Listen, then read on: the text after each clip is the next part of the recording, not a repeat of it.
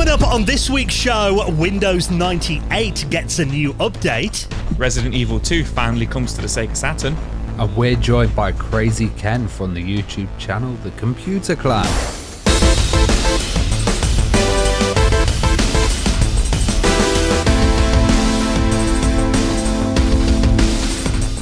And the Retro Hour podcast is made possible each week thanks to our good friends at Bitmap Books. Now, one of their books I know you're going to love is Sinclair ZX Spectrum, a visual compendium celebrating the artistry of the pioneering UK computer industry with this gorgeous visual compendium packed with classic games for the Spectrum. Check that out and the rest of their retro gaming books at bitmapbooks.com. Hello and welcome to the Retro Hour podcast, episode number 333. Your weekly dose of retro gaming and technology news with me, Dan Wood. Me, Ravi Abbott. And me, Joe Fox. And welcome to another packed podcast taking you on a journey inside the world of classic video games and technology, bringing you up to speed on all the big stories that have been happening over the last week, and of course, bringing you a very special guest in the second half of this week's show. I did notice actually someone on our Facebook page pointed out that now we're at episode 333. We are technically halfway to hell. I was literally thinking that. You know, when you said the the free, free, free in the intro there, I was like, oh gosh, we're, ha- we're halfway to Satan, halfway to hell. I, I, what would we do if we, we made it to 666? Like, I really hope we do. But, like, would we do a horror episode or like. A, it sounds like a, a a, metal episode? album that you'd do, you know, halfway to hell, Joe. That halfway to hell, yeah, I like that. On Joe's new album, yeah, yeah maybe. but listen, there's no evil in this week's show, only the good stuff. We've got some big news stories to talk about very soon, and an incredible guest as well. Um, and I was actually quite pleased because I mean, we kind of all have a little bit of an input into who comes on the show. We'll kind of reach out to different guests and stuff as well. But Joe, you really surprised me when you got this week's guest because it's someone that I've watched on YouTube for a long, long time, um, and actually is a very computer focused channel. Yeah, this was um, this was Krazy Ken from Computer Clan, which um, I absolutely loved that he came on, and he's such a you know charismatic guy, and he, he's quite a young guy as well. But it turns out he's been you know on YouTube for 14 years now, which is just incredible. Yeah. But um, like you say, we all kind of have our roles with the podcast. And you know i'm i'm not the guy who gets the guests. You know you guys do that. And i i got cra- i got Krazy Ken. And this this was just like it was crazy. I just thought you know what? Watching his channel let me just reach out because he, he just felt really right for the show. And he said yes straight away. And like i'm really really glad you guys enjoyed it. Like i was like oh i'll jump on it. But dan was a bit like it is very computer heavy. And you know like, i'll gracefully back down. I wouldn't have yeah. known what we were talking about um, but Ravi, you you said after the interview that it was a really, really, really great interview, which a I was really, really good one. About. Yeah, Ken talks all about the Mac in this. It's a very Macintosh focused interview, and we've been like looking at Mac because we haven't really had popularity of Mac in Europe and other other places, and uh, it's really amazing to see this Apple stuff, rare Apple stuff, a lot of the history, a lot of connection with the NeXT computer, like it was a really lively interview as well because Ken's really like out there. He's crazy. He's crazy. Yeah. and uh, me and Dan could really get into the meat of the stuff as well because it was just like very computery, which I didn't expect from you, Joe. I expected like the developer of Donkey Kong or something to come. Well, that'd be awesome as yeah. well. But, it would be great as well. That's your next guest. Um, That's my next one. You've just like thrown the gauntlet down for me now, haven't you? but yeah, man. Like yeah. like I say, I just thought it'd be a really good show, and um, I'm really glad like how well it came out. So really excellent stuff one thing that we really go in depth into, because I mean, the reason I found Ken's channel, it's kind of it's part of a collective, the Computer Clan. So he's got a few other people that help him out on it as well. Uh, but really, they specialize heavily in rare Apple prototypes. Yeah, and a so lot of, we kind of get into a lot of internal ones as well. You know. That, yeah, um, we kind of get into Apple like how he tracks those down and how he manages to find, you know, these these prototypes that really are meant to be only kept inside Apple, and whether he gets a bit nervous that one day he might get that that email off Tim Cook, oi, take that video down and bring that back. So it's a really interesting one. Also, we're going to like, you know, NeXT, you know, Steve Jobs' company that he set up outside of Apple when he left in the 80s. And also, we get really nerdy talking about even BeOS and Be Inc, a company that Apple nearly bought that could have sent them in a completely different direction. So, something a bit different for us, but I really enjoyed this one. You know what excited me? Our discussion on weird mice, apple mice. Yeah. that, that that was really interesting, and uh, yeah, it's a great interview. I think you're all going to really enjoy this. And uh, you know, if if you're not a Mac user, you're not an Apple user, listen to it because there's a lot of crossover with other subjects as well. Yeah, because I mean the Mac is so big these days, but a lot of people probably don't realize that Apple had like a you know really bad time in the nineties, particularly. I remember reading there was something like ninety nine days away from bankruptcy. Yeah, that that would have been the time to buy shares, wouldn't it? Oh, if only. so you're going to enjoy this week's guest, a brilliant Krazy Ken from the Computer Clan. He's coming up in around 25 minutes from now. Now, one thing about doing a podcast that focuses on the classic age of video games, even though the video games industry is still quite a young one. I mean, really, it's only been around about, what, 40 years, really, commercially. But it does mean, as, you know, the people that founded the industry age, unfortunately, we do occasionally have to say goodbye to some of them. And it was um, very sad to read this week that um, Sega legend, who also worked for Atari and Sony, Bernie Stolar, passed away on Friday last week. And actually, this was um, it quite hit us quite hard because we've been talking to Bernie for about a year now, haven't we? yeah, and he was never in a in a situation to be able to do an interview. Sadly, Yeah, really wanted to, though, didn't they? Yeah, really wanted to, and he he expressed how much he wanted to come on. And you know, he's an absolute legend. Like he was in so many companies, it's unbelievable. You know, he's a Atari in the original uh, Lynx division as well when that came out in about 1989, and also he was in Sony Computer Entertainment of America, launched the original PlayStation. He became president of Sega of America where he um, led the development of the Dreamcast as well. And he worked for Google later on as their games evangelist. Yeah, he's had a really interesting career and even picked that, you know, the Dreamcast 9999 date that I think, you know, particularly for our audience in North America, whenever you mention the Dreamcast, that date sticks in their mind, doesn't it? You know, as when it was released. So he was, I mean, and, and there's some really interesting articles. There's one on Forbes that I'll link up that I think is the best one that I've read that talks to so many people who worked with Bernie and knew him and really gives you a, a nice rounded picture of what he was like. I mean, one thing I think he kind of got unfairly tarnished with, and I'll link up this um, thread on Twitter because it's quite interesting from an account called Mega Drive Shock. You know, he often gets um, remembered as the guy that killed off the Sega Saturn with that quote, you know, the Saturn's not our future. But actually, there's a, a series of tweets that kind of goes in depth and expands that interview and kind of reframes what he meant. So it kind of looks like that was taken a bit out of context, really, because his role at Sega at the time was to be focusing on their future plans. Yeah, yeah. So at the time, his, his plan was working on the Dreamcast. So he didn't say that, you know, stop making stuff for the Dreamcast, just obviously we're working on the next And thing. he kind of killed off that idea of RPG and stuff, but you had to be kind of brutal to progress. Like, imagine, can you imagine going from Sony and then going to a rival Sega? Yeah, I mean, you're right. When he joined Sega, it was, you know, it was a failing company, wasn't it? To go from Sony, were top of the game, to Sega at that time, a very difficult move. But obviously, the Dreamcast, I mean, even though commercially it wasn't a huge success, I think in terms of the retro gaming community, most of us have a special place in our heart for the Dreamcast. And uh, Bernie was obviously a massive part of that as well. So if you want to read that tribute to um, Bernie Stolar um, in Forbes, I'll link that up in our show notes at theretrohour.com. And rest in peace, Bernie. So we have got lots of other news stories to get into in just a moment. This is one that I didn't expect to see.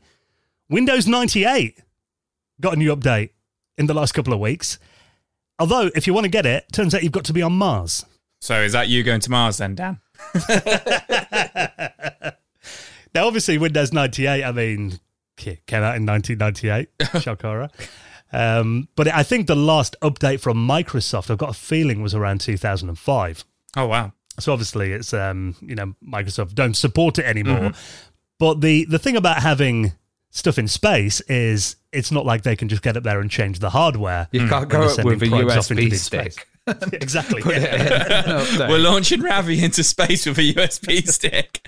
oh god! And a, cop- I've, a copy of Windows Vista. I've, I've traveled many years, and now I find the uh, the CD's been scratched or there's some errors on the USB stick. Got to go back. Well, this is um, the European Space Agency's Mars Express spacecraft. Now, this was launched around 20 years ago, 2003. And at the time, I mean, obviously, they've got to work on the software that it runs for a few years before. So even though stuff like Windows 2000 and XP was already out then, that actually built it on a Windows 98 foundation.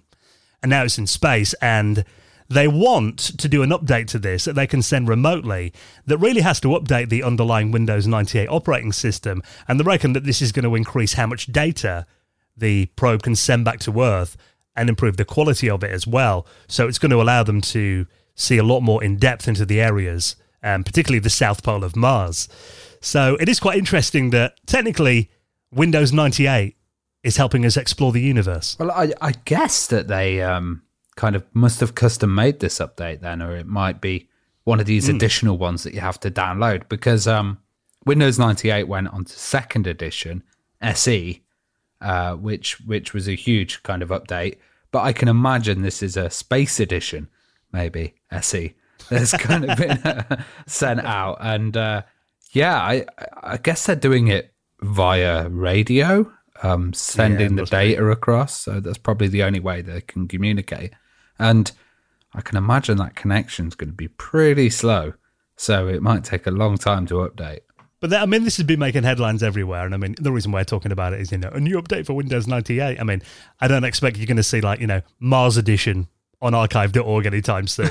um, obviously, this is very custom for their hardware, but it is quite interesting when you think how many kind of obsolete systems and computer operating systems and hardware is still running in various places. I mean, here on Earth, we've often talked about it as in like you know if it isn't broke don't don't fix it. But stuff like this it's it's interesting that they've got to kind of keep this software supported because there's no other option to replace it so. wasn't there a game boy on the space station as well? So i can imagine you're right that there is lots of old stuff like that. I think there is actually um, a trend of uh, using old satellites uh, for stuff that they're not supposed to be used for. Stuff like you know satellite phone conversations and uh, stuff like that people jack them and take them over hackers do. And uh, yeah i think that's quite interesting that you've got all this retro tech like orbiting around the earth or other planets. Yeah and some of it does need updating. I just imagine like aliens finding it in like a thousand years and you know having a ball on 3D Pinball Space Cadet on Windows 98. Playing Minecraft. Not Minecraft, so. Minesweeper. so, yeah, very cool. I'll link up that story if you want to check it out as well. Now, of course, um, Sega have been in the news quite a lot. We did talk about it last week. The uh, Mega Drive Mini 2, and there is um, a couple of updates on that now. Something that we were speculating about on last week's show. Are they going to release a Mega CD 2 to clip onto it? And uh, of course they are. Yeah, this looks looks really cool. I don't.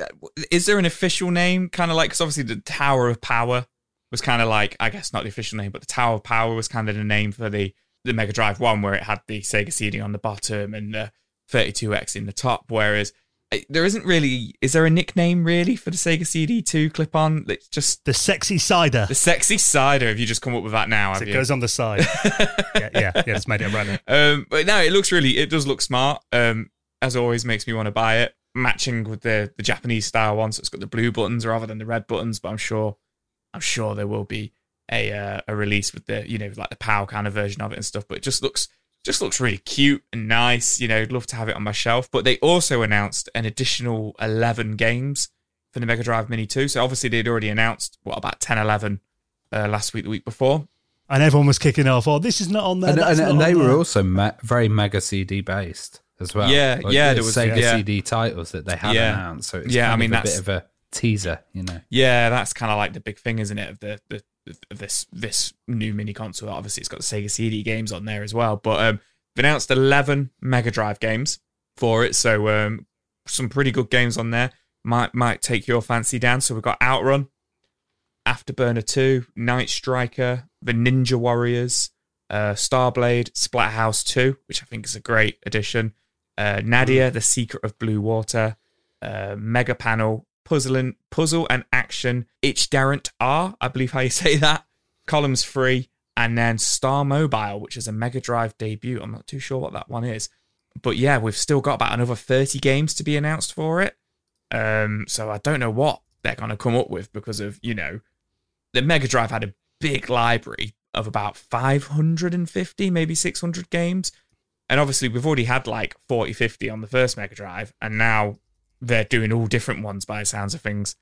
Well, The- if it's Mega CD, we talked about this. last Yeah, week. would it be Night Trap and Sewer, Sewer Shark and Yeah, you know, we've like that? we've only had a few CD games announced so far, so it will be nice if they do like 20 CD games on there. And like you say, we do get like Night Trap and stuff like that as well. Because uh, how controversial would that be? Like, well, it probably wouldn't even be that controversial, but just mental that Night Trap came under so much, you know, fire and stuff like that in the early 90s for it then to just be released on a mini console in 2022 would just be it, it hilarious. was dragged into court. You know, it was a Yeah. huge, huge controversial court case, and uh, uh, I think it actually that and Mortal Kombat kind of led to the rating system within games. Yeah, um, Mm. Yeah. And then you play that game though, how tame How how is Night Trap? yeah. Thi- yeah, yeah. It was it was a big uh, sensational kind of thing where the press blew it up, didn't they? So yeah, it would be interesting though to see stuff like Tomcat Alley and uh, Corpse Time Killer. Gal. And, I'd love a bit you of. Corpse Killer on there. Oh yes, yes. That- Time Gal, yeah, that's a good idea as well, actually, yeah. It does seem interesting because I mean, obviously we've got kind of the the games you'd expect Mm. on the first one. You know, Sonic was on there, Ecco the Dolphin, and that kind of thing. It does seem like the the game selection on the Mega Drive Mini Two. A little bit more eclectic. It's a little Yeah. bit all over the place. You've got like, you know, obviously the the massive arcade games, stuff like Outrun that's on there, which I'm very pleased to see. Splatterhouse 2 as well. Um, I'm not sure how commercially successful that game is, but it's definitely a cult classic, Yeah, isn't it? Splatterhouse it, 2. it does seem like it, it's far from like all the scraping the bottom of the barrel here or anything like that. It's just at what, at what point do you, you know, does it become a little bit like you say more obscure? Because it's like, you know, like I say, there's like hundreds and hundreds of Mega Drive games and Genesis games. But if you ask the kind of like, even like a casual fan, like more than a casual fan, I mean, I'm a massive Mega Drive fan, but if you sat me down and said, right, list 100 g- Mega Drive games now and CD games, like just write them down for the next hour, like I might even struggle, you know, you know, to come up with some really popular titles that everybody's heard of. So, you I don't it- think uh, like columns three. is- yeah, it's is random. like- Why three? yeah, because columns one was on the last one. it seemed like a weird addition. it, it, it, it is odd, but I'm what I'm hoping won't happen is that the next kind of 20, 30 games that get announced, which haven't been announced yet, are just like the games that were on the last Mega Drive. You know, oh, it's also got Sonic One, Two, and Three, Streets of Rage One and Two. Like, I want it. I do want it to be like 50 games that haven't been done yet, and I am really hopeful that. Like Ravi says, that we get like the likes of Night Trap and Time Gal and stuff like that. That'd be, I think, that'd be such a cool selling point. And the fact that they've admitted that they they can't really afford to do the Saturn Mini and the, the Dreamcast Mini at the moment. Give us this obscurity. Give us this like what some people might not have played and stuff. I think it would It, be it a would just good be fun to see that little letterbox video display. Yeah. like you know, squint your eyes as you play. on your 50 inch TV. yeah, blown up in HD. It does kind of feel like this game selection so far feels more like for the fans, doesn't it, Yeah. than the casual consumer. I'm not sure whether we're going to see any, you know, Sonic 2 or 3 on here. It hasn't been announced already, has it? Any Sonic there was games? Sonic that- CD. No. Just Sonic No, CD. Sonic CD, that's yeah, right, I don't. yeah. I, I could be wrong, but I don't think they've announced any games which were on the last Mega Drive Mini yet. And the fact that Sonic Origins is out there and they're probably wanting to buy that instead Yeah. of uh, the originals. Although I've got to talk about that because um, last week in our patrons bit, I was saying how hyped I was for Sonic Origins. I was about to buy it. Then I read the reviews. Oh, they're not good. Ha- have you guys um, Yeah, it? I, I seen the reviews and I've seen it's taken a bit of a hammering and uh, stuff like the upscaling in there and um, yeah, there's there's there's been a bit of negativity about the DLC as well. Um, the fact that it's kind of like a lot of the content needs to be unlocked with paid DLC. That's a shame. I do want it, but I'll probably wait till the price comes down a bit. I think after reading that, maybe not play, you know, full whack for that game. But if you're a Sega fan, plenty of stuff to look forward to at the moment. So we'll link up that full list in our show notes as well. While we're talking about Sega, I imagine you were practically wetting your pants with excitement about this news, Joe. Resident Evil 2 is coming to the Sega Saturn at last. yeah, sort of, sort of. So obviously, I, I was going to say famously, probably not that famously as the Sega Saturn. At the end of the day, there was a Resident Evil One port for the Sega Saturn, which had a lot of differences to the original Resident Evil. I mean, maybe at a glance, it just looks like the same game, but the graphics were very different. You know, the whole way the Saturn works is completely different to how the PlayStation One works. It's you know, like the way that it renders polygons. yeah, the way it renders polygon- polygons, Um, uh, with quads div- versus triangles and stuff yes, like that. yeah, brilliant. I- I'm glad you know it all, Ravi. But like with the divering effects and stuff, it's all very, very different. But this is a um, a survival prototype engine. It's called at the moment, which was revealed last week. And I've seen this in. I'm in a lot of Sega Saturn like forums and stuff, and you know, buying and collecting forums and stuff because I just love the Saturn. And Resident Evil 2, they pretty much by the time this was kind of coming, they were moving on to the Dreamcast, and you know, they just said it was going to be too difficult to get such a big game on the on the Sega Saturn. So it just never it never happened. The the, port, the Sega port for Resident Evil 2 was on the Dreamcast, which is a really nice port. Um, but this comes from a YouTuber called um, Casto Group, who've obviously said they've nothing to do with Capcom. You know, it's not affiliated with Capcom or anything like that. But essentially, they're running Resident Evil 2 on a Sega Saturn. Uh, but to do this, they've essentially had to make their own game engine for it. So it's kind of running in its own prototype engine, which is called the Survival Prototype Engine. And so far, they've only got a couple of minutes of gameplay going. It's not got any sound, and they're only playing as Claire so far. So it's very, very, very basic compared to like the final Resident Evil 2 product. But for a fan of Resident Evil and a fan of the Sega Saturn, for me, this was like, oh my god, this is insane. This is crazy. I don't know if you guys have seen the video and are familiar enough with Resident Evil, but the graphics have taken a bit of a hit. Yeah, they Um, they look a bit like um do you know Tomb Raider when it came out on the Yeah. on the Saturn and the difference in uh quality where it's not such stretched textures, it's more kind of it's hard to say, it's more kind of like broken up, yeah. like low res for the actual characters. yeah, it is quite low res, and essentially it looks a lot like what Resident Evil 1's polygons look like, and that might just be because it is running on the Saturn hardware. You know, obviously it's a video on YouTube, but you know they are claiming this is running on the Saturn. It's not running in like you know emulation or anything like that, which is really cool. But what makes me laugh is like things that are going to come is like the door animation. They're currently working on getting the door animation in there. Um, and obviously you got to get the sound in there and stuff like that. So a really, really cool project. Hopefully, you know, Capcom won't shut it down. Or if they are shutting it down, it's because they're doing an official release of Resident Evil 2 for the Saturn, which would I don't think we will see. Well, I, Keep dreaming. I know, I- keep I- dreaming. No, but I, I don't see how they can shut this one down because this is an engine that's Yeah. using the Resident Evil 2 data.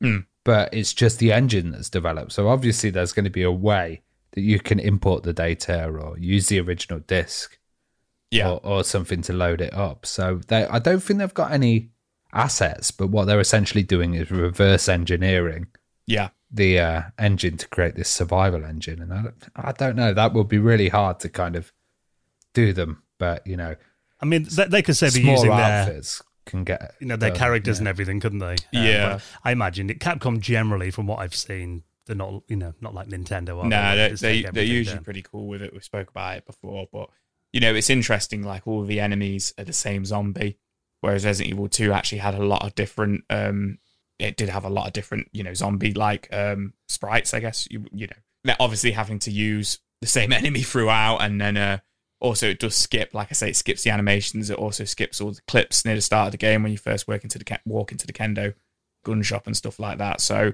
one I'm going to keep my eye on. Hopefully, in a couple of months' time or a year or so, I'll be able to report on it and say it's a fully fledged game and you can, you know, play it on your EverDrives and stuff like that. So fingers crossed. Well, I was going to say the frame rate on it looks really smooth Yeah. because it's locked at Even by with the- by lots looks of it, 30 frames a zombies on the screen, there's no slowdown. You know? Yeah, there's no slowdown, and like Dan says, it's locked at 33 frames per second, uh, Hmm. which I think is pretty cool. Yeah, and if you look at the intro as well, um, I'll link up the video so people can check it out. At the start of it, it says initializing using DRAM four megabytes. So I'm wondering whether it needs, you know, the RAM expansion cartridge, yeah. which would make sense. Yeah, that would make sense. Yeah. Yeah, 'cause, I mean, it looks quite demanding for the Saturn, but yeah, very cool. I think it's always amazing when the community kind of, uh, you know, take it upon themselves to release these games that never were, Yeah. that fans hope for, for for many years now. So definitely one to keep your eye on. I'll put up everything we know in our show notes as well.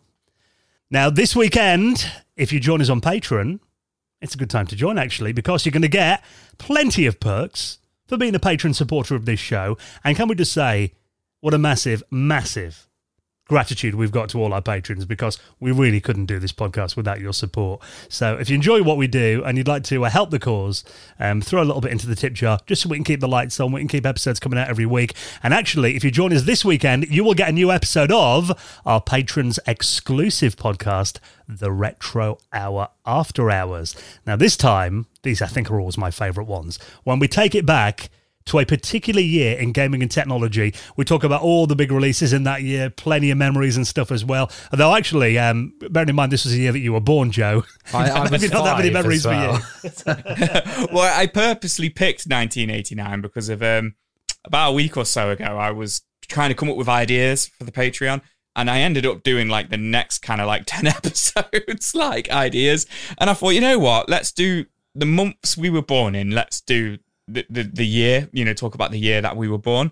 Um, so I went for 1989 because I was born in June 89. So I thought it'd be quite interesting. And although we all would have been very young or not born yet, um, I think we're going to know a lot of big things happened in 89. And I'm sure uh, we've got a lot of things, you know, to talk about and a lot There, of were- there were a lot of changes in uh, gaming culture there. But Yeah, also, absolutely, if if you guys do support the Patreon, you get an ad free episode as well. So you do get the After Hours podcast, you get an ad free episode, and you get to join our Patreon community, which is on Discord.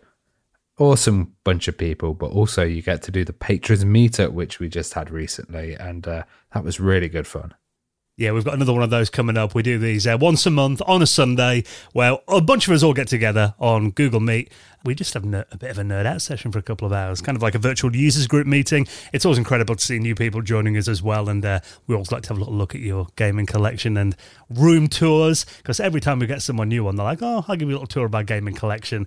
Don't know about you guys, my jaw normally drops Well, Yeah. whenever I see our This, Patreon. Yeah, this dr- dr- time we had a, a guy Gareth, who's a retro hammer, who's one of our great supporters and actually staff on Discord of the Retro Hour, and uh, he was showing this huge, huge section of his house that he actually had, which was this uh, area that he was turning into a kind of LAN arena. So you could go around his house and do a, a LAN party and all play Doom on some classic PCs. So we'd love to see you as part of our patrons community, and you can join for just a couple of pounds, couple of dollars, couple of euros a month. All the details are at theretrohour.com. Now, before we get into this week's special guest, Krazy Ken from the Computer Clan is coming up very soon. If we're talking about mega nerdy things that really impress us, we've got to talk about this. The Floppotron has had an update. Now, for people that might not be familiar with the Floppotron, tell us what it is, Ravi. The Floppotron is um, a, a very interesting device. It's I'm sure you might have seen these videos on YouTube where you've got a like Star Wars Imperial March played on That that's that is actually the Floppotron one, isn't it? Where Yeah. the the viral video from 2011 where it plays the Imperial March. I got tagged in that so many times around then. Like all my mums and aunties and stuff. Like Joe likes retro stuff and Star Wars. like, well, I'm gonna tag him in this now. Well, the the guy creating it is uh, Zadrozniak. I think that's how you say his name. And um, he's basically expanded the Floppotron into a full orchestra.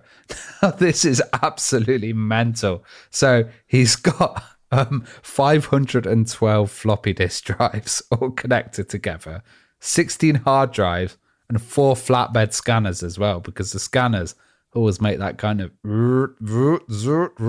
kind of sounds. with the motors. Yeah, and the floppy disks just sound amazing. Now, what he's done with this is is pretty awesome. Like um, uh, the articles on the Verge, and it's actually referring to the old steam organs, and this used to be a thing, very British, that you turn up to an event and there'd be a, a guy in a steam with a steam org- organ, and he'd kind of pump it up, and they'd have these like paper sheets with holes in them. They'd run them through and they'd actually play like the latest dance tunes or something. So you'd be there and oh, wow. there'd be like an old guy with a steam organ playing like Mr. Mr. Vain or There's No Limit or something. it, was, it was pretty awesome. And this works on the same kind of principle.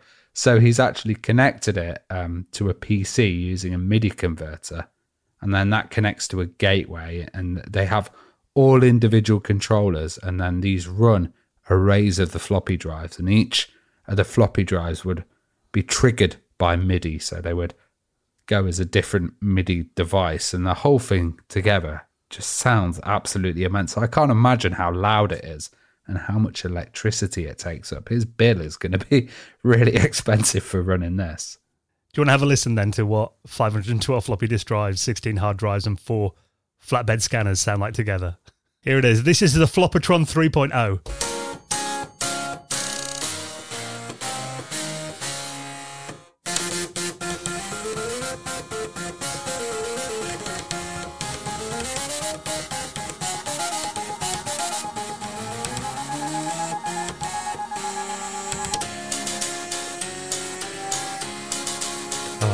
beautiful. I love the different pitches yeah, it, it, that it's got as well. How it slows down and speeds it up again. Very really honestly remind me of those steam organs as well. I'm sure you used to see a few Yeah. of them in Yorkshire in your youth. How old do you think I am? so, uh, The retro years, Yeah, it's a school 1889. so yeah, this is incredible, and by far, I think probably the geekiest thing we've ever talked about on this podcast. But I love it. So if you're going to check out the uh, the full video, I'll stick that in our show notes as well. Now let's talk about um, another story. Talking about Windows, an old edition. We already talked about Windows 98 getting a new update, but this is a headline I didn't think I'd ever see. Windows 95 running on the Mega Drive. Well, not quite. This is a simulation of Windows 95. Finally, Joe can go on Windows 95 and enjoy it. I've been on Windows 95, not on the Mega Drive though. But yeah, this is um I just can't believe how fast it's all running. You know, like like like you say, it's a simulation, so I don't know, you know, how much is really going on. But the fact that it's actually running on the Mega Drive just makes me want like a physical Mega Drive cartridge of it, you know, in the box and everything on my shelf. Yeah, Which so- they are releasing. Uh, is that right? Is, is this coming out on physical? Um, yeah, yeah, it's actually uh, you, you can buy um, the actual cartridge printed and uh, a case for it as well. Yeah, Yeah, this is by Mikey LD. yeah. Um, it's actually called Mikey LD 95. well, well, this is Um, quite funny because the guy who's created it, Mikey LD, he's he's replaced everything with his face. so, Yeah. like, he's even got a section with the dancing baby. You remember the dancing baby gif? Oh, the GIF, yeah, yeah. but the baby's his head.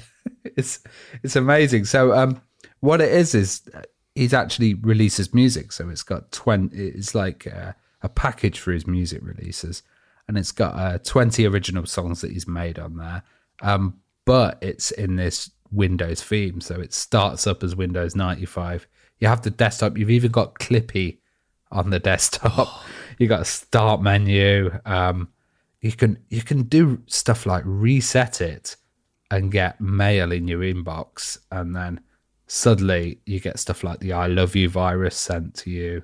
Um, you get like certain stuff in there. So it's it's a simulator. It simulates internet browsers as well. So there's a few like absolutely insane sites of the 90s with gifs like the hamster dance Yeah. and old city sites and and then there's like little versions of of the games as well yeah. So I think this is really good, and what a great idea because we've we all know that the music industry these days is very saturated, and just trying to get noticed. I think you've got to kind of do something that's going to make the headlines to get your tracks noticed. And really, like you said, Ravi, this is just a rapper for his new album, really, isn't it? Yeah. Um, with 20 original songs on there, obviously he's put a lot of work into it.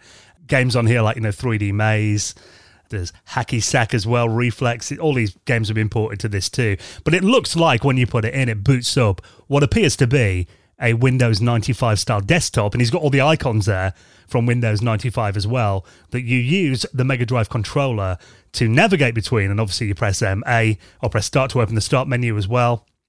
And it looks like it works really well. But yeah, I just think, I mean, there's a lot of nostalgia in there as well. But in terms of releasing music for the Mega Drive, this is a really unique and clever way of doing it, I think. yeah it's it's awesome and like he's he's copied every asset pretty much. It must have taken quite an effort to actually get this going because i noticed that he's got like different displays in there. So you've got like hot dog stand and all the old kind of uh, um like color schemes that you could get for it.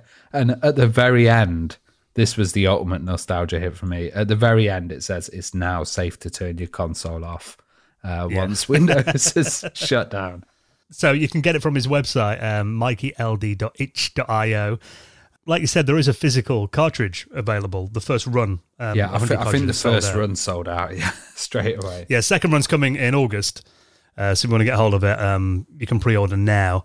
Uh, but also, you can just download the the ROM file if you've got an EverDrive or you want to run, run it on an emulator. And it- it's one of these, you know, name your own price, so you can pay whatever you want. But it looks like a hell of a lot of work has gone into this, and uh, just how mind blowing it is to see the Windows 95 interface running on the Sega Mega Drive. Yeah, it's just like, why hasn't somebody done this before? You know, this is so cool.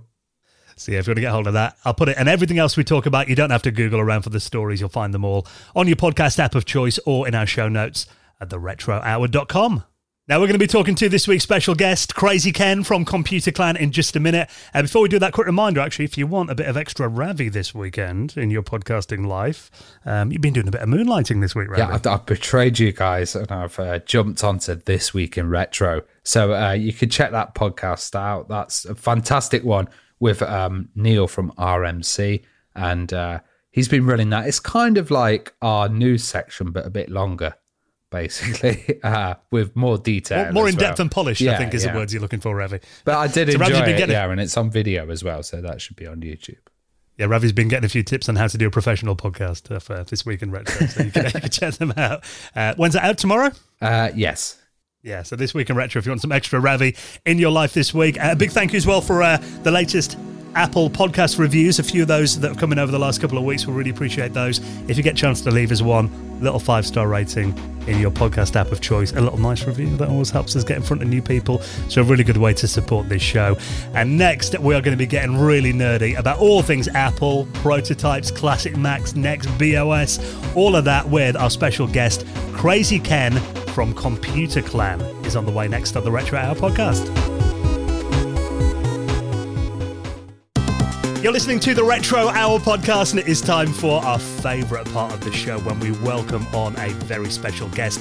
And, you know, Ravi and I always love a good excuse to really geek out about classic computers. You know, we're really in our element here. And our guest this week has got one of our favourite YouTube channels that delves into particularly loads of classic Apple stuff and NeXT and obscure prototypes too. So let's welcome on Krazy Ken from YouTube channel The Computer Clan. How you doing, Ken? Hey guys, how you all doing? I'm doing great. Yeah, great to have you on, Ken. We, like I said, big fans for many years, so it's uh, awesome to finally talk to you. And we also like to kind of find out kind of our, our guests' geek credentials, you know, kind of going back to, to day one, what originally got them into what they do today. I mean, do you remember your journey in computers then? What was your first machine and uh, what got you interested originally? 100%. I totally remember. So I was only two years old, so I'm going to summon my two year old's brain right now.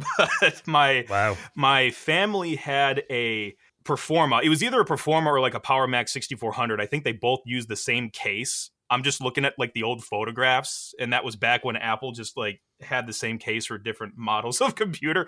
But either way, it was probably a Performa. So, you know, I grew up in the System 7 era playing my good old point and click CD ROMs, you know, like Pajama Sam and Putt Putt Saves the Zoo and all that good stuff. High quality graphics. hey, it was the early 90s or whatever. It was good stuff. So, anyway. Good for the time. Good yeah, for the time. no, it was amazing. Yeah, I played those games hundreds of times. Like, even though I know how it ends, I'm still playing it. Anyway, that kind of just continued. And then eventually, well, it's like 2000, 2001, that computer's getting a little clunky, right? So the family decides to move to Windows, which, you know, I, I didn't really know what that meant. I was like, oh, okay, Windows, yay. And it was fun. I played a lot of games. I don't really play games much anymore, but I played a lot of games back in the day on this Windows PC. It had a lot of problems. The thing stopped working, so we switched back to a Mac like six, seven years later. Hmm. And that's where I first started teaching myself video editing because, you know, Apple had iMovie on there and it was just kind of intuitive and easy to use. But then as I kept exploring on how to make videos, that's when I started uploading to YouTube, right? And then as I'm uploading to YouTube, just kind of doing little skits with my friends, not really doing tech stuff yet. The more I keep exploring YouTube, the more I keep like searching my own interests, like, oh, hey, Macs, I want to learn more about Macs. And I keep seeing like all these other channels that are doing like this retro stuff, like trying to Hmm. upgrade these old computers and stuff. And then I started watching Steve Jobs' like old keynotes, like when he first introduced the iMac and all that stuff. And that time travel really fascinated me. So I would say David DeFranco, aka the creative one, and Alfred de Blasi, those are like the two big retro tech channels I watched back in the day. And they were my main inspirations to start my retro collection, which is more than just Apple stuff, but it's a good chunk of Apple stuff. And my first retro collect- uh, collectible was a, an Indigo iMac G3 and started doing videos on that. And it just kind of kept going and going from there. And, you know, retro computer stuff isn't the only thing I like to do on YouTube because there's there's a lot of different tech things I like to do, but it's it's it's one of the big things. I like the history. I like the past stuff. I, I typically like the older stuff more than the newer stuff, not to sound like a hipster or anything. You're fitting well here, Ken. yes, there we go. So well, it's turned it's turned in from a hobby into a business. YouTube is my business now, and it's been a lot of fun. Well, when you were like researching the the Mac, and uh, you started seeing it on YouTube and seeing the wider world of it. And back then, it was it was maybe seen as a bit of an underdog, uh, whereas now, you know, there's a, a, pretty big balance with the PC stuff. Um, th- what did you think about that, and what did you think about other regions of the world where Mac wasn't so popular as well? Yeah, I kind of just was like, okay, this is the way it is because Windows, Microsoft played the different game with the PC where they're like, they're going to focus on the software and focus on licensing. So they have a bunch of different companies with massive reach to get the PC everywhere. But when you look at PC versus Mac, it's like, well, the PC is a bunch of different companies making up that slice of the pie, right? Apple is just one company. So considering it's just one company versus a bunch, I think the NAB uh, or the the piece of the pie that Apple has is actually really impressive. And yes, it's gotten bigger, but back then it was smaller. And I was like, whatever. I mean, when I was younger, I was totally into the whole Mac versus PC thing, like being a total troll online. Not really a troll, but like, you know, well, Apple even the did... companies were, the adverts were. Yeah, yeah. I, I was yeah. actually, I was actually just gonna say that I was, you know, the whole like Justin Long commercials that Apple did. You know, the "Hi, I'm a Mac. Hi, I'm a PC." Like that kind of stuff I think really started those debates and stuff online and I partook in that. I don't anymore because it's childish and ridiculous, but when I was younger and had nothing better to do, I totally was in the whole Mac versus PC war back in the day. Uh, but looking back at it, it's like, well, that's just how it is. You know, Apple has a smaller market share, whatever. The underdog thing kind of makes it interesting in a way. The whole yeah, story of the, Apple, yeah. and there was always kind of a, a, Mac in the corner of an office, you know, as the as the creative computer, and right, yeah, be, you know, dominated even, with PCs. But e- even back like in my middle school, like of course it's like gonna be all PCs, but we had the one table of two iMacs that, you know, they used for iMovie which makes sense because eh, there's not really a kid friendly this was like 2005 by the way there's not really like a kid friendly like editing software on windows at the time. No firewire either so. Yeah windows movie maker wasn't the strongest was it? No no not really I mean, talking a bit more about your YouTube channel and Ken, I mean, tell us what what is the Computer Clan then? Where did this kind of idea come from? The Computer Clan started because when I was initially making videos with my nice little Sony Handycam and my iMac, I had nowhere to publish them. I was like, I want to share these with people, and this was the middle of 2007, so YouTube was a baby if I did my homework right, Google hasn't even owned them for a year at this point. This was really baby YouTube when I started. So I started publishing these things on YouTube because I wanted people to to leave feedback. I wanted to see what people thought of the videos that I made, even though I wasn't really making really good videos. If you ever see some of my old stuff, you'll be like, "Whoa, what the heck?"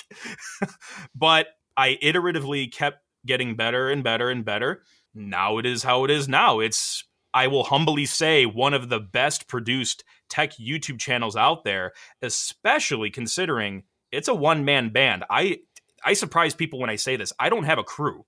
Oh wow. I don't have employees. This is this is me. I am very blessed to have volunteers that do help out. Sometimes they help me with research, sometimes they help me film some stuff, but 99.9% of the time it is all just me.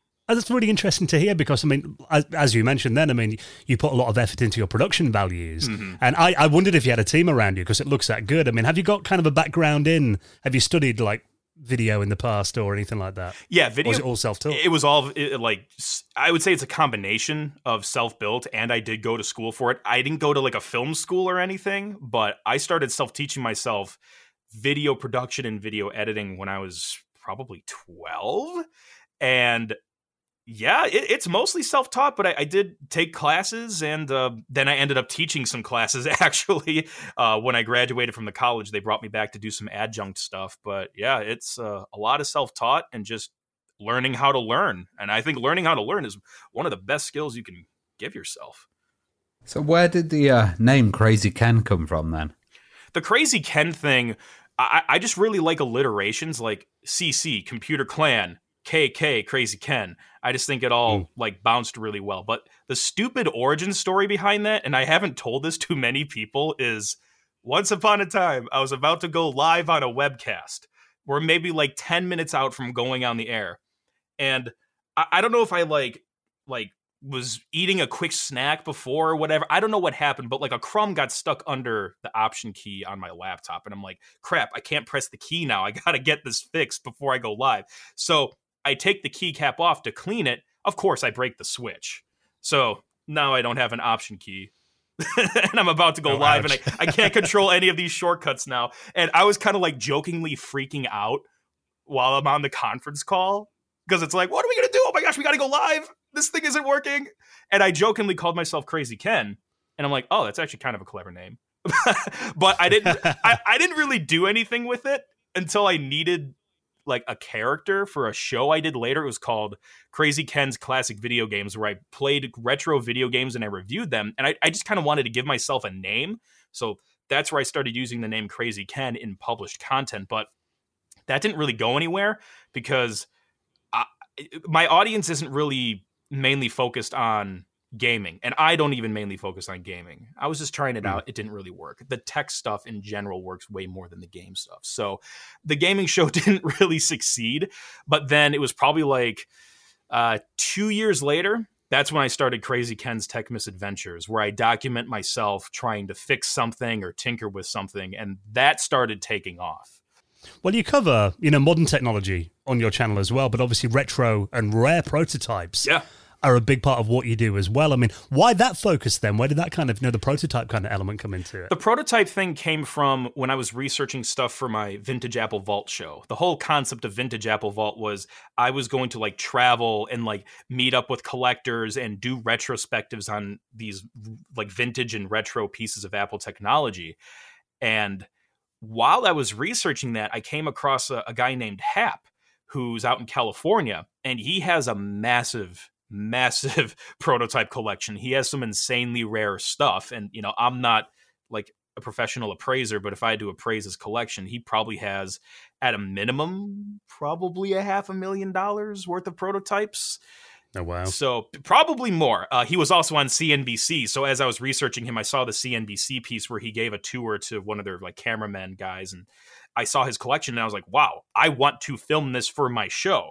I email him and he emails me back in like 10 minutes. And I'm like, okay, this is good. This is a good start. So we hit it off. I go film his massive collection.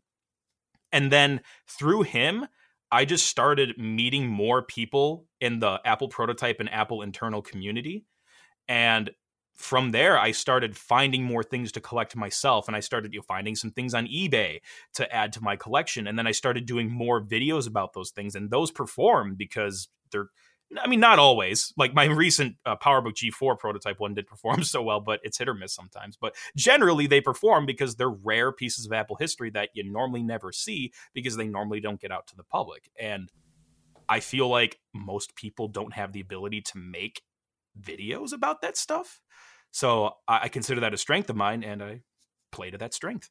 Well, where'd you actually get hold of them then? You mentioned some Apple internal people. Like, have you uh, robbed Steve Wozniak's basement or anything like that? yeah. So, a lot of times when a company, or specifically Apple, I won't speak for other companies, but like in regards to Apple's prototypes, at least in the older days, when a project gets finished, sometimes the engineers will get early development models as gifts because they worked on the project.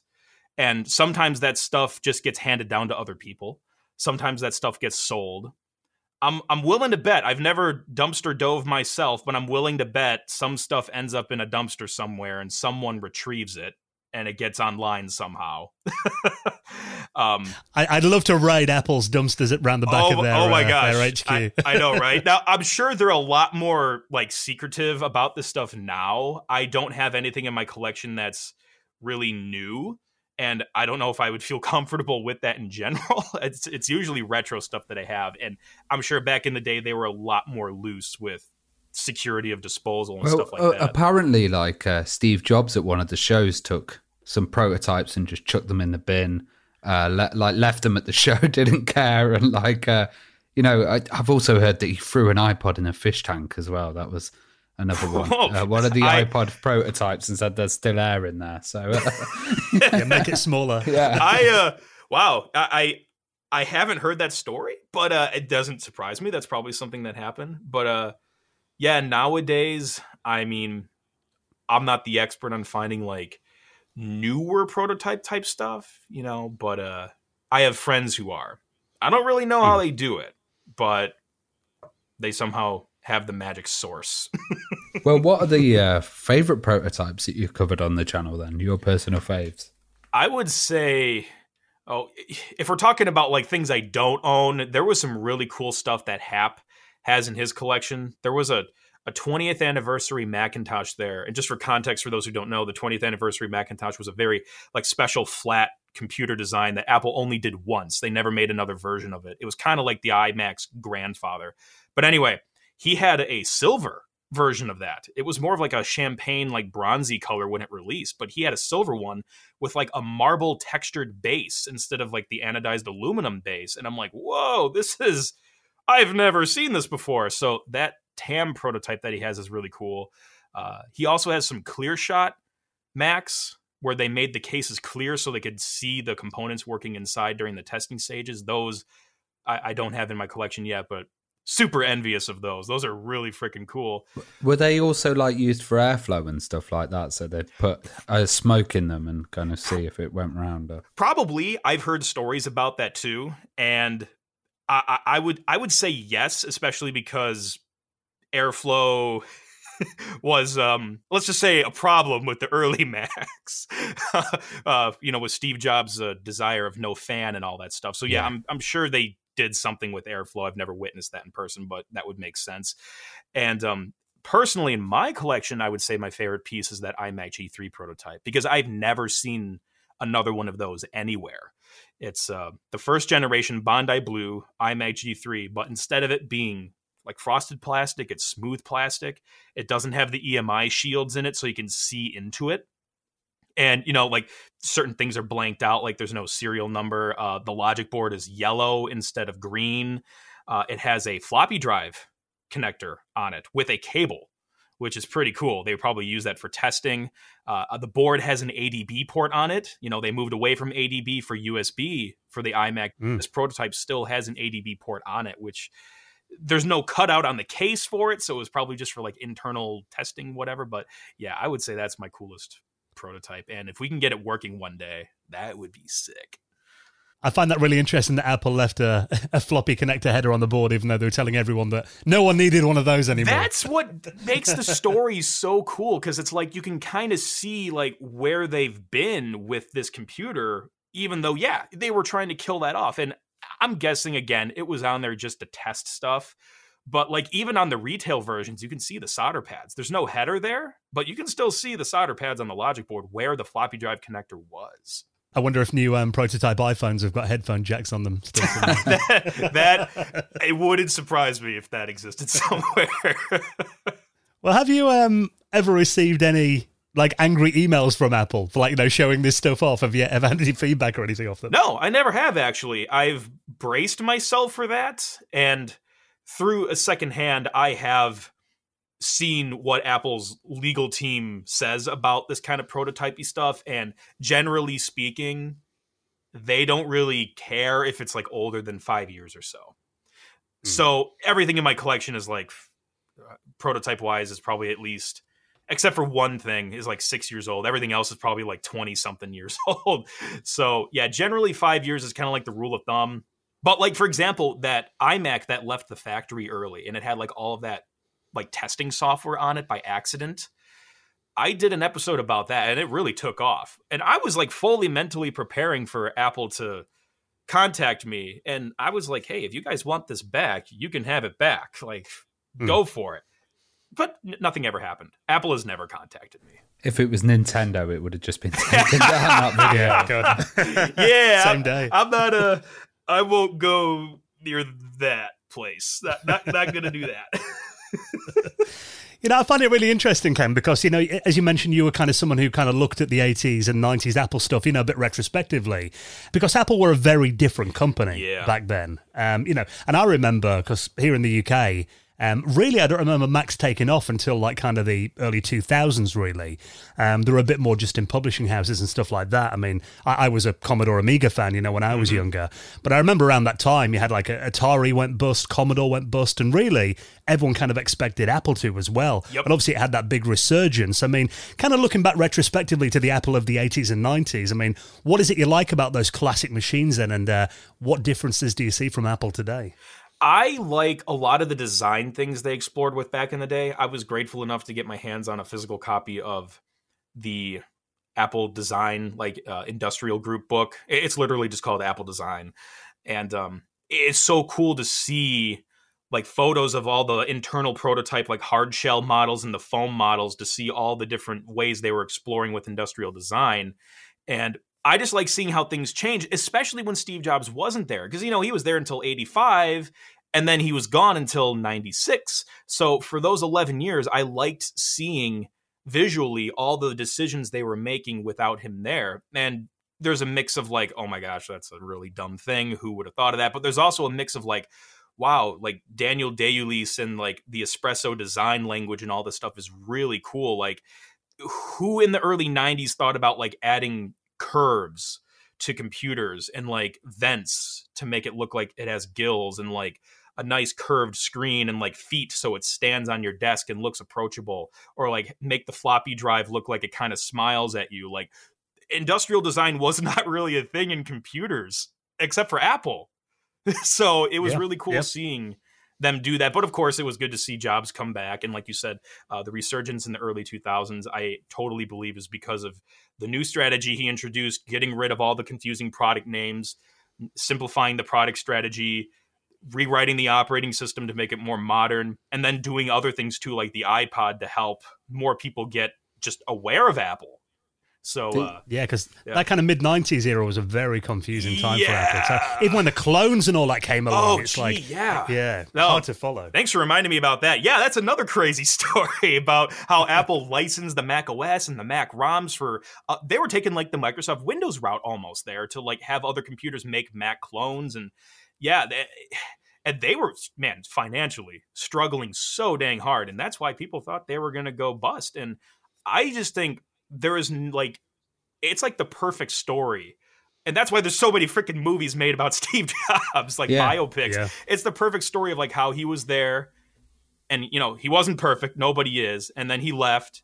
And then the company kind of was okay. And then it started really going down. And then they bring him back. And then it resurges. And now it's like a two three whatever trillion dollar company. It's like that is the coolest thing to me. I love seeing how like the old stuff like is still like being used today and that's one of the things i really like about exploring like the NeXTSTEP operating system and all that stuff and seeing how that stuff evolved into Mac OS. Even simple things like the sound effects, you know, you press a wrong key, it makes the dunk sound like that was in the NeXTSTEP system and now it's like a familiar sound in the Mac.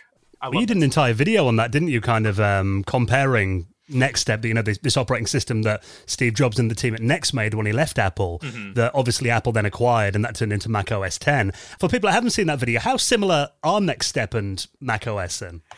I guess it depends on what era of Mac OS we're talking about, but if we're talking about like the earlier kind of like developer preview days, they were pretty freaking similar, even visually. Uh, but then, you know, on the surface, when they did the whole new like Aqua user interface thing, like you wouldn't really be able to tell this was NeXT. But under the hood, there was a lot of stuff that was NeXT, a lot of Unixy things. You know, the whole dock, the dock interface came from NeXT the whole way the finder was laid out with like the column browser view where you select a folder and it like opens up another column with all the sub items in there that came from the NeXT uh, i think they called it like the workstation manager or whatever they called it. And um yeah there, there was a lot of stuff that came from there. Even even just in like the developer environment. Like if you add things to your application like an NSTextField like the ns stands for NeXTSTEP. Like that's still i don't know how common that is today in the swift world. I haven't developed for mac in like a billion years but back when i did yeah there was a lot of ns objects and ns was all NeXTSTEP stuff. WebObjects which apple used for server side applications that was also from NeXTSTEP as well. Well, I think Apple's um, one of the only companies that's kind of switched its OS uh, to so many different architectures and um, done it really smoothly, actually, with like emulation of you know the other architectures built into the OS a lot of the time. And uh, do you think having that closed kind of walled garden approach of the OS has really helped that company do that? And do you think any other company could do that? Like Windows has been x86 for a long time and now just kind of moved on to ARM, but it's not done the jump around that uh, Apple have. I'm going to give like a super gray response. You know, there's pros and cons to everything. I think the way Apple kind of locks things down a little bit and pushes for new technologies really fast is a good thing because then you don't get stuck with really old stuff under the hood. Sometimes you still do, like the music app, for example, is still full of iTunes code that is atrocious. But for the most part, hmm. it it's very modernized. That's how we were able to get to Apple Silicon much more nicely because they were killing off old things and saying, "Hey, use these newer APIs." Like, "Oh, hey, 64-bit only." Okay, we're not maybe sure why, but maybe they're going to be doing an Apple Silicon transition soon and then boom, later Apple Silicon. So like they kind of kill off the old things a little quicker and make things move forward better. Now, I think they have an advantage because they have a smaller user base with stuff like Microsoft there's like over a billion people using Windows, you really can't kill off stuff that quickly. Yeah. yeah. I mean, look at Internet Explorer. It just officially got retired like a week ago. But I think there are still files from Windows 3.1 lurking in Windows 11 there somewhere. Probably are. There probably are icons and stuff. And yeah. like, and like, you'll get complaints. Like, that's one thing that bugs me about Windows 10. It's getting better with 11, but like Windows 10, for example, there's like four different design languages mixed in there it's confusing for like what's what properties are in the settings app and what things are still in the legacy control panel. That happens mm when you don't push and kill off old technologies really fast. You get that and, confusion. And it is like- kind of a, a, pushing forward. It's kind of a brutal approach, right? It's like, um, you know, for developer wise, I, we're from the Amiga world and mm-hmm. developers would be like, oh, we can't run it on that new architecture. It'd be like, don't worry, it's going to be good. You know, that's a kind of Apple approach yeah. and yeah, it works, it, you know. It, it yeah, I think it does work for the better part of all the times they've been doing it. But yeah, in a position like Microsoft, like they need to have, in my opinion, they need to keep that older stuff in there because there's like a billion users and probably more, and a lot of them still need that older support. Like I'm, I'm sure there's still a bunch of systems running XP out there. You know, that system came out 2001, but it's probably still being used somewhere. Oh, guaranteed. Yeah, yeah. but I doubt there's probably still running 95 still. I think could be for all I know. I mean, but the thing is, like, that's what Microsoft's good at. They're really good at backwards compatibility, and like you'll see systems out there probably still running Windows XP, but you, you'll probably not see a system out there running a Mac equivalent of that year. You'll probably never see a Mac in public running 10.1, you know, for something. But you'll probably see XP or something out there because that's just Microsoft's strength. They're really good at long term support and backward compatibility. Yeah, I mean, I generally keep my um, my old Power Macs on Tiger. Yeah. So that's kind of a good compromise because you've got the, the OS 9 stuff, you know, compatibility layer yeah. is still in there. So that's a, a sweet point. That's true. That's true. And on yeah. top of that, I do want to add one more thing. I don't think people give Apple enough credit for all of the open source stuff they've actually contributed to the computer world. Because mm. a lot of people say, well, it's all closed source and proprietary. Well, spoiler alert, so is Microsoft Windows. It's not an open source operating system. But like yeah. but like Apple was a big player in OpenGL, OpenCL, the common Unix printing system, WebKit.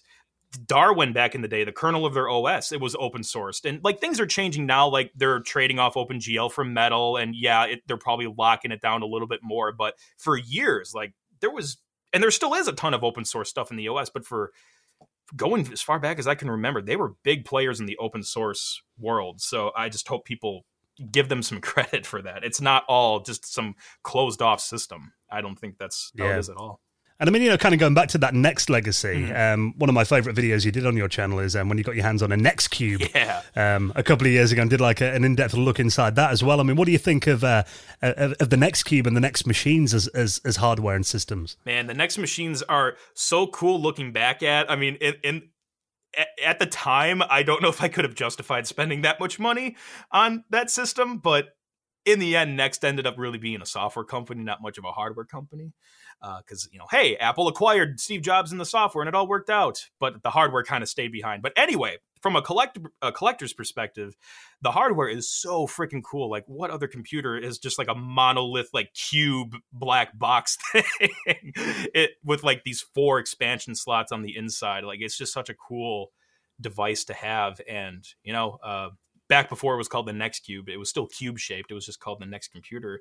You know, we had some smart minds using them to create really cool things. You know, like Tim Berners Lee, the first World Wide Web software web server was run on a NeXT computer, and I- just think it's really cool that Have you tried it on um, the original browser on your NeXTcube? I have not successfully networked that thing with the internet. Uh, Brainiac Brent, my my buddy, got it to work like as an FTP server locally, so we were able to transfer files to it. But I've never gotten it to like web browse. Oh, you need to host your website on it. That'd be, that'd be absolute retro. That'd be. Oh man, the, the funny thing is, I'm actually working uh, with a team on an all new website right now. So like that's why I recently like revisited Apple's website software iWeb just for fun, and now people are asking me like, "Hey, you gonna make your new website on iWeb?" Yeah, totally. I'll use a 2009 program to make this amazing website. We had this idea actually for our website because we've got like a modern version. But Ravi does our website. I keep saying to him, we need like a, a button you can click that takes you back to like you know a, Yeah. a 90s I'll have to GeoCities style one. button. Yeah, no frames or frames. Yeah, spinny gifs and all that. Yeah. I actually, that's not a bad idea. I, I should probably do that with the Computer Clan. I think a lot of our audience would like that because we do so much retro stuff. So, eh, might have a Wha- good uh, idea brewing there. Well, when um when kind of NeXT happened, like you know, if you're a real computer geek, you must have thought this is amazing. But the the wider industry just must have thought this is madness. You've got a really expensive cube that does nothing. Um, like, but in the end of the day, it ended up kind of. Do you think help save Apple? Yeah, they totally saved Apple, and that's why I was like kind of giggling about this, but also being serious. Like at the time, NeXT looked like a joke. It was an expensive. I think in this one of the Steve Jobs movies, they called it like a ten thousand dollar dictionary. Yeah. um, but yeah, the software from it and the team that Steve Jobs had when they moved over to Apple, they 100% saved Apple, no doubt in my mind. And because it, was the software, but it was most importantly Steve Jobs. But you also had Bertrand Serlet. He came over later too, and he did a lot of stuff with macOS engineering. And then also from NeXT, Craig Federighi, Hair Force One, everybody loves him. He was at NeXT too, and he came over to Apple in 2009. Yeah, later, but still a pivotal piece of the puzzle here because look at what he's doing with the software teams now. It's it's huge at Apple. That's one thing I learned from uh, an interview with Randy Ubillos. He was the guy that was the chief architect of the new version of Final Cut Pro. He was the chief architect of the first version of Adobe Premiere. When he was talking about getting acquired by Apple, he was talking about like when a company acquires someone else, like generally they're not acquiring the software, they're acquiring the people. The people are what's Hmm. important. So yeah, the NeXT software was important, but most importantly, it was Jobs and the other people that were acquired with that. Because it's really interesting. Because I mean, for people that maybe didn't follow Apple in that era, Apple were trying to do their own operating system. You know, that was going to be the, the next thing, codename Copland, Yeah. and that had some. I mean, they were trying for years, couldn't make it work, and in the end, ended up buying you know another operating system, which was NeXT. I mean, have you? Um, I, I thought you did a video on Copland, but I couldn't find it today. Maybe I imagined it. I mean, have you have you used Copland, and is that something you've covered? You know, I actually haven't used Copland yet, but I think that would Right. make for an epic retrospective one of these days. I um yeah, I actually haven't touched that one yet. That and um A/UX I would like to do because like their early Unix Mac OS software, I would like to tackle both of those. Those sound cool. Yeah, I think you need like a really specific model Probably. of like G3 to run it on, or something like, or maybe even earlier. that Yeah, wouldn't uh, surprise me. I'm not 100% sure. I'm not 100% sure, but that wouldn't surprise me at all because like even the Mac OS 10 developer preview it's like you need like a blue and white G3, and I'm like, oh gosh, I, I'm lucky I happen to have one, but like wouldn't install on anything else. Yeah, check the serial number. Is it this one? We're now kind of talking about you know Apple in that era. I, I know the other option because I was following this at the time was you know it, there's a company called Be Yep. who um, had a great operating system called BeOS, and Apple also considered buying them for a while. Oh, but I think you know they wanted too much money. I mean, have you used BeOS before? And how do you think in an alternate world?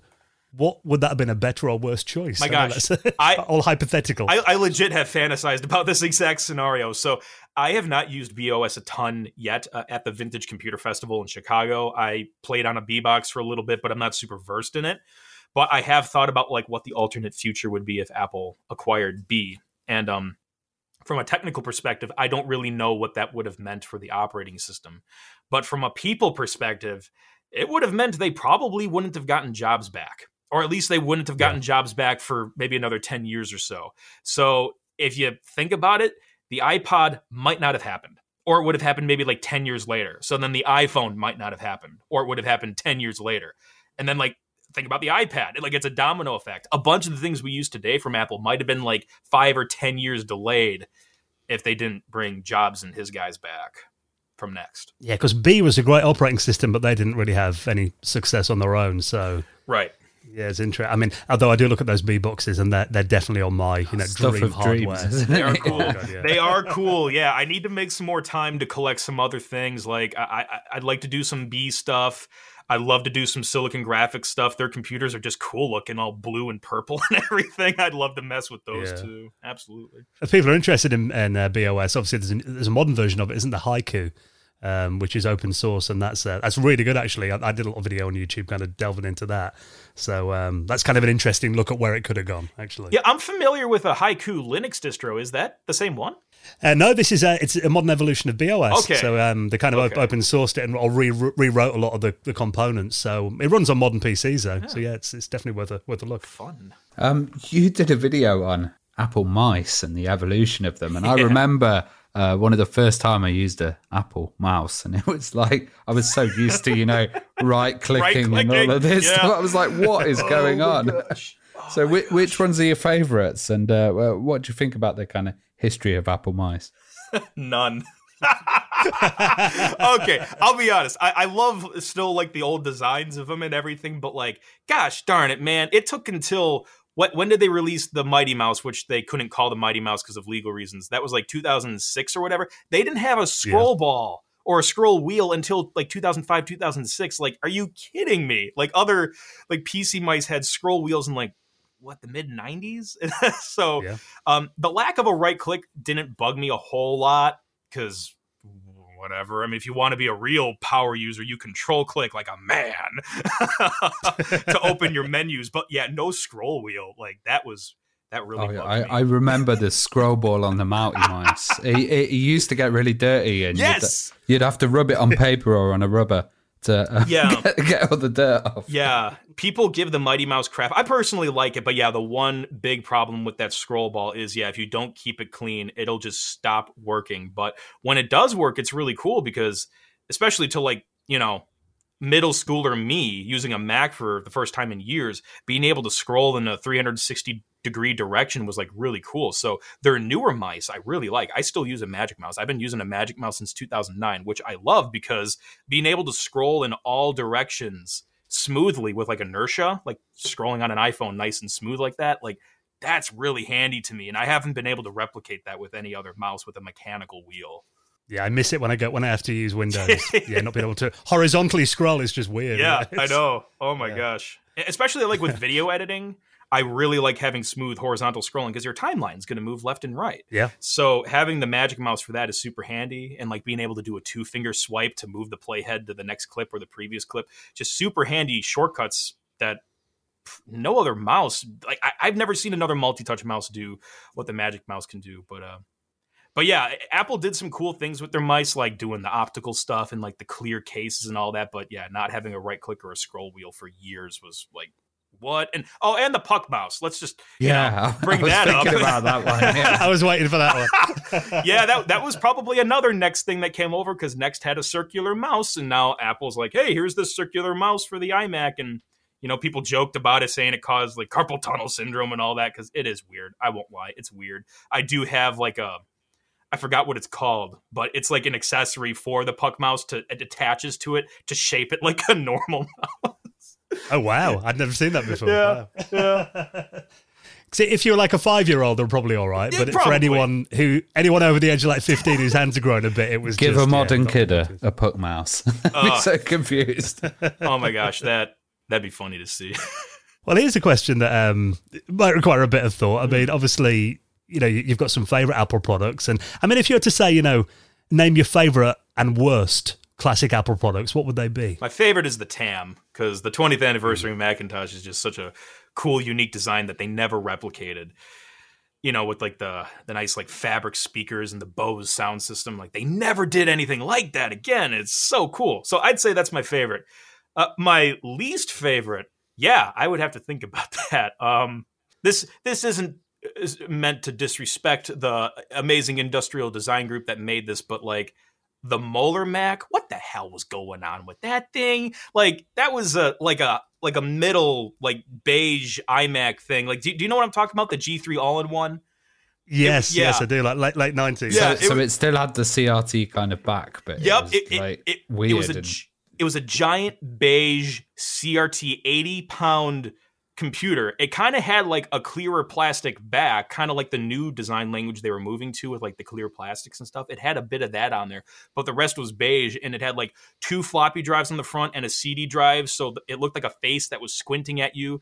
It was called the Molar Mac because it was shaped like a big molar tooth. It was just heavy and beige and kind of weird looking, but still cool. I mean, weird stuff is cool. So I, I wouldn't mind having one in my collection if someone wants to lift it for me, but I would say that's one of like the I don't know if I'd say the worst, but one of the odder design choices that they did that they never repeated again.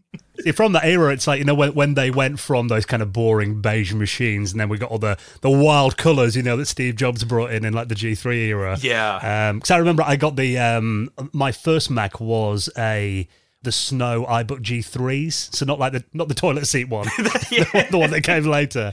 Um, But yeah, Apple just went through so much evolution. Those like five years going from beige to the coloured ones to that you know the the classic white stuff that we got later. So it was quite an interesting time for um, Apple design aesthetics. I thought the late nineties. I loved the late 90s with, you know, the whole colorful iMac thing and the colorful laptops. I'm so glad they're getting back to that. Like when they introduced the Yeah. new iMac in those like seven colors, I was like, yes, this I want to hear Jeff Goldblum's voice just at, talk about those things again, just like in the old commercials.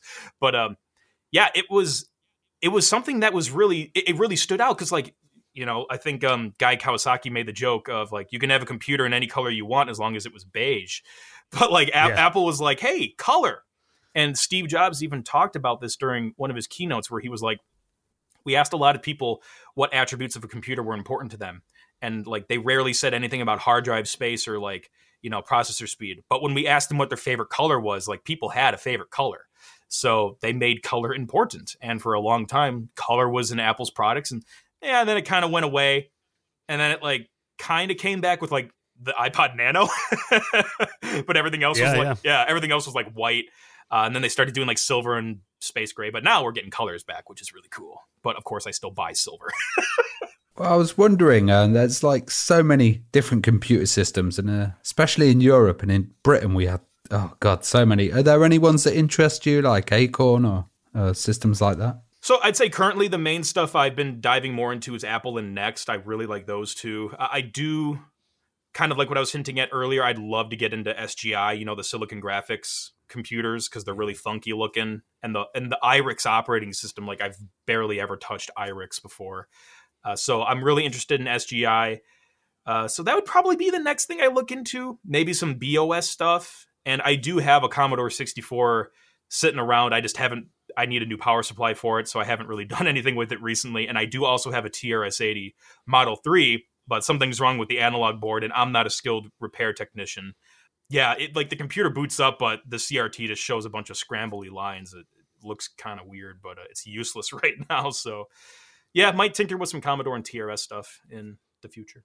Yeah, the SGI machines, they're just. Um, I've, used one at the. We've got a computer um, history centre in Cambridge here in the UK. And I went and sat down in front of one of them and yeah, playing with IRIX. And they had like um, the Nintendo 64 like development kit and stuff was on there too. Ooh, and it was sweet. just kind of seeing all that. It was, yeah, just like those machines, though. I mean, they cost more than a house back in the day, Yeah. didn't they? But And, yeah. and, and those kind of tickle my fancy in two ways. Not only do they play to my interest in retro computers, but because I have a video background, I love that aspect of SGI as well because they were used in composition and visual effects for movies and stuff.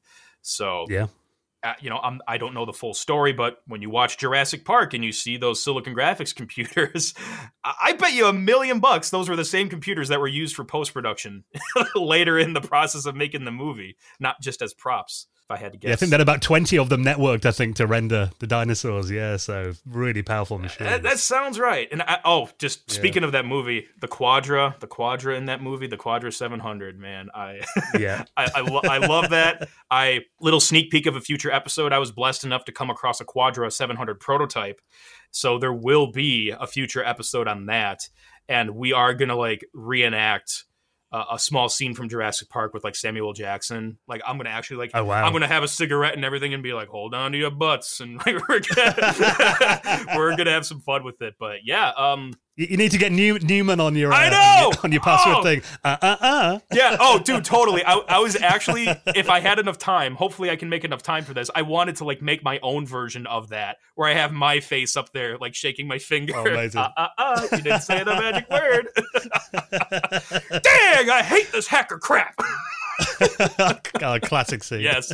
Oh yeah. I love what I love spotting old machines in movies as well. I was watching uh, randomly on TV the other week the net with Sandra Bullock where she's using uh, Mac OS Seven all the way through that film as well. That's quite funny to watch.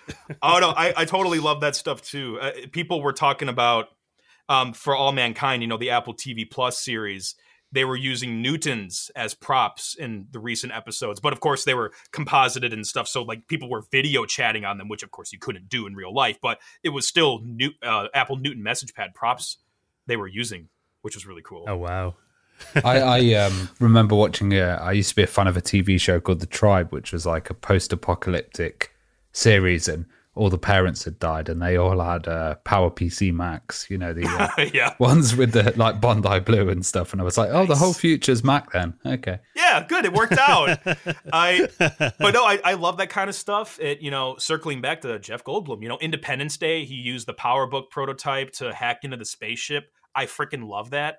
And um, like that was an actual prototype. I actually, in one of my episodes, in a couple of my episodes, I show it probably wasn't that exact one used on camera, but it was a PowerBook prototype where Apple silk screened four X's after PowerBook on the bezel instead of the model number which is weird because like you would actually take the time to silk screen like a placeholder powerbook xxxx but yeah they did it for some of their powerbook prototypes back in the day it's kind of cool to see Especially as a product placement, something you couldn't actually buy. I thought was a bit strange. yeah i was like dang i want to buy this prototype but no it's Yeah. yeah.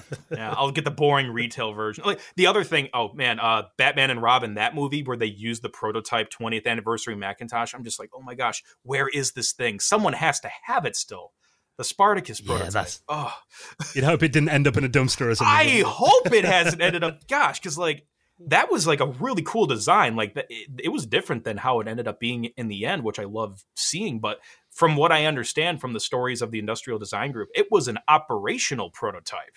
It wasn't just some like hard model. It actually had a board and software, and it worked. So I hope someone somewhere has it and is taking care of it. there is actually a website, isn't there, dedicated to um I think it's starringthecomputer.com that shows you it's a list of movies and which computers have been in them. Oh, sweet. It's a really good website. So yeah, if you're ever interested in kind of, you know, if you, if you spot something obscure in a film, you're like, what computer is that? Then normally got it on that website. That's actually that's actually really good to know because I was thinking of doing an episode about like Macs in famous movie and TV show scenes. Uh, I'm not sure how much list videos would really perform on my channel, so I haven't really done it yet. But that is something I did consider doing, and I would definitely talk about Jurassic Park and like Independence Day, for example. yeah, new series of Stranger Things. There's like an Amiga 1000 in there. Yeah, And uh, I was like, wow, you know, literally rewound it about four times watching it over and dude, over. it, so. I'm the same way because it's like it's like when I'm watching like Jurassic Park with my friend. She's like really into dinosaurs, so she Yeah. she's loving the dinosaurs, and I'm looking at the Quadra 700. But you're missing the point of the movie. Yeah. Ken, it's about dinosaurs. I don't care. I want the Quadra. oh Well, my gosh. Wait, Um, you Right. do a few videos on Windows, and you've done like a commemorative uh, install of Windows Vista as well. Yeah. Um, do you think uh, Vista kind of deserves the hate that it got? No, I don't think it did. And in the time, you know, there were a lot of upset people because, like, you know, there was a huge gap from XP to Vista, and Vista was maybe a little buggy and it didn't support people's hardware, so people made fun of it. And then, of course, Apple making fun of it didn't help. so, look, Yeah. looking back at it, uh, no, I think it got more hate than it really deserved. Uh, yes, it had its problems, but like, hello, Windows Millennium Edition, that was like Mhm. a cluster. But anyway, uh, it was um, it, it was a little blown out of proportion, and uh, Vista got better with time, and I believe Service Pack One patched a lot of the problems, and you know, I, for, from a nostalgic perspective. Well, I don't have a ton of a nostalgic attachment to Vista, honestly, because when we had our family PC, we were still on XP, so we never made the jump to Vista. But from like a, just like a retro perspective, I love using Vista because it was just so pretty. You know, it had a really pretty Yeah. interface, and I love the whole like long her longer longhorn developer story behind it. Seeing all the different like graphical user interfaces Microsoft tested before they stuck with Vista's current look. Uh, I just love. you've done a video on that, haven't you? Kind of showing the prototype. Yeah, I did explore some of the Longhorn stuff. It was a old video. Um, I would love to touch Longhorn again someday. But yeah, I showed like three different builds of Longhorn, and it's just so much fun to see. Wow, the taskbar looks totally different. The start button looks different. The menu, the sidebars, like it all looks different. And they changed it a lot while they were trying to find a look that worked. And I love that kind of Mm. Um, talking about your hardware collection, then, I mean, what's your classic computer collection like? And, you know, kind of how many would you say you have? And uh, what items are you most proud of in your collection? I'd say I have about 30. It's definitely not as big as some of my friends. Like my buddy Steve from the Mac 84 YouTube channel probably has over 100.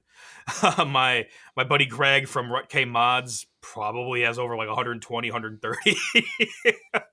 um, so yeah, it, it's small and humble. And I would say, you know, it is more Apple because I like their story. I love their history, but I do have the NeXT stuff, of course. I have some NeXT stuff. I do have a Commodore 64. I have a TRS 80. I do have a Macintosh clone that I would love to get back to working on a video about. But yeah, it, it definitely is a more of an Apple lean. And I would say my most, my two, well, oh man, man, it's hard to pick. I have like four like really crown jewels of the thing. I will say that prototype iMac G3 probably takes the cake because that thing is incredibly rare. I've never seen it before. But aside from that, I would say like the NeXT cube and the 20th anniversary hmm. Macintosh are like the crown jewels of the collection. How do you store them? I mean, have you got like a, a dedicated area then, or are they just kind of uh, all, all around your house, wherever they fit in? I have like two kind of dedicated areas, and like the main one is the one everybody sees in the background. Because like in the background of my episodes, I have like those shelves and stuff. So I put Yeah. those there on purpose to display them. But then behind the scenes, I do have like two different like four level shelves that just hold a bunch of stuff. There's um and then there's a spot on the floor for towers because they're too tall to be on the shelf. And then I do have a a, a small storage room, a little like right next to my office here, where I do have a couple of things in there, and uh, including the Macintosh TV. You know that one's uh, chilling in there right now too. nice. Well, what do you think of the uh, recent ending of the uh, iPod range? And um, do you have any classic iPods yourself? I do have an iPod Mini, and uh, I, I have my. I recently found my iPod Touch second gen from when I was a kid. We gave it away a long time ago to like my cousin or something. So I was like getting on the phone and be like, "Hey, can we track this down?" And yeah, we found it. Still has my name engraved on the back. So yeah, I got a couple iPods. Um, as for the news, like I kind of knew it was going to happen, but I never like really knew when it was going to happen. So when Apple officially announced it, and even people like Phil Schiller were talking about it, I was like, "Whoa, this is like really the end of an era now." The iPod is like, it's it's done. And then Apple's like, "All right, iPod Touch, that's all we have left on our store while supplies last." And like, boom, they were gone in like what less than a day. So, yeah, it was it was a little shocking, but not fully um, not fully surprising because they haven't updated it in forever.